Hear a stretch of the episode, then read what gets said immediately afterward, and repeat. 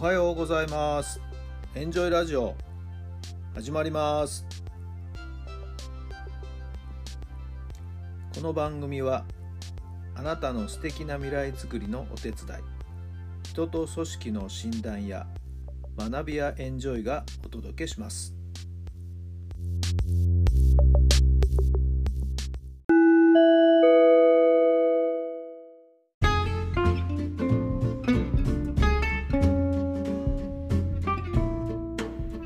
改めまして皆さんおはようございます。タラさんです。どんな朝をお迎えでしょうか。1月25日月曜日、新しい週が始まりました。とてもいい天気で気持ちのいい朝ですよね。風もなく穏やかで暖かい日差しがたいあの部屋に差し込んでましていい気持ちです。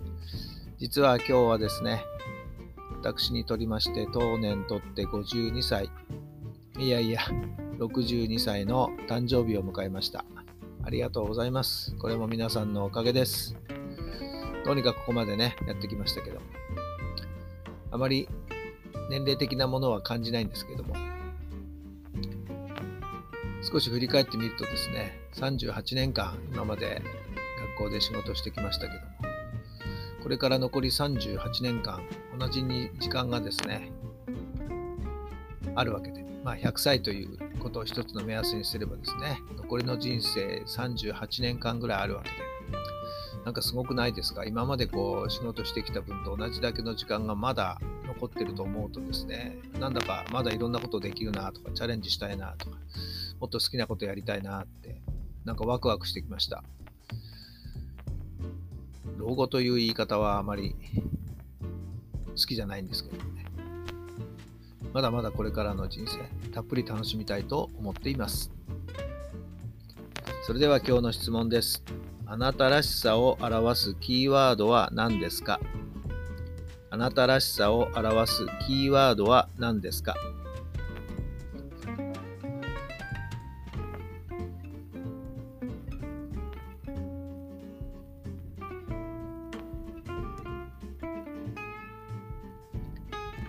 はい、どんなお答えが出ましたか？私の場合はですね、のんびり穏やかにですかね。というのもですね、ま STR を勉強することで分かったんですけど、私の宿命はですね、和という、昭和の和、平和の和という、これが頭についてるんですよね。これはのんびり穏やかにという意味合いがあります。吉につけ、悪しきにつけ、この和というものがですね、私のいろんなものに影響を与えてきたことが今になって分かってきました。仕事をするときにですね、私はどうしてもですね、めんどくさがあると、まだいいやとか、時間があると、明日にしようとか、今度でいいやなんて、先延ばしにしちゃうんですよね。ちょっとしたこともその場でパッと済ませられることもですね、まあいいや、ついついそういう風にして物事に対処してきました。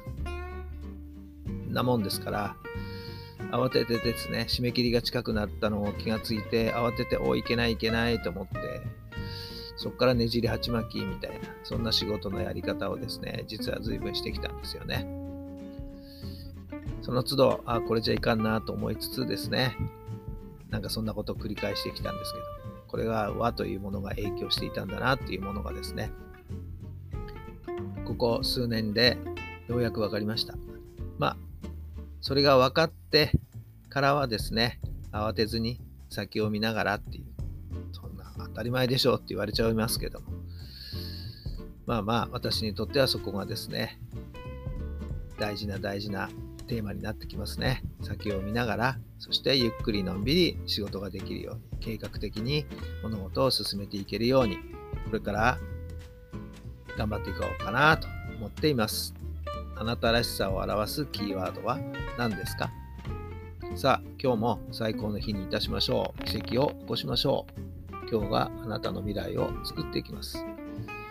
今週1週間、そして今月が間もなく終わりますね。どんな一月になるんでしょうか？まだまだ時間ありますからね。やれること、しっかりやっていきましょうね。それではまた明日。